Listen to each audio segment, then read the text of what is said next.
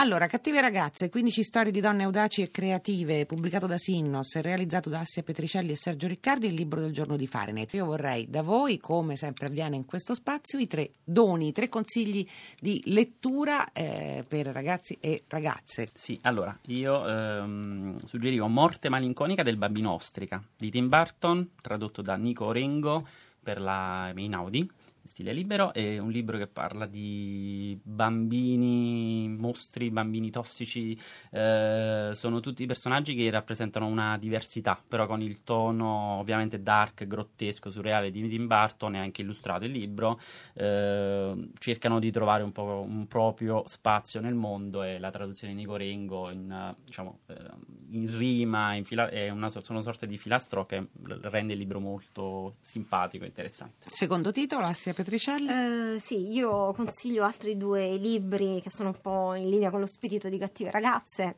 E uno è I consigli alle bambine di Mark Twain, nella bellissima edizione di Donzelli, con le illustrazioni del um, disegnatore russo Vladimir Radunsky, un libro uh, irriverente con queste illustrazioni sintetiche ma molto molto efficaci d'impatto e eh, cito giusto uno dei consigli alle, sì. alle, bambine di Mark Twain che è mai fare le maleducate con i grandi a meno che non siano loro a cominciare.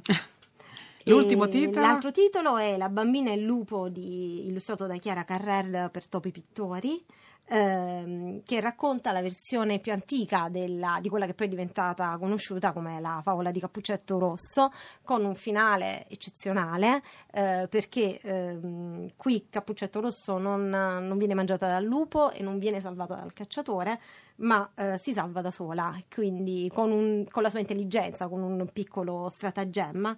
Ci sembra un messaggio bello per i ragazzi, insomma, non aspettate salvatori.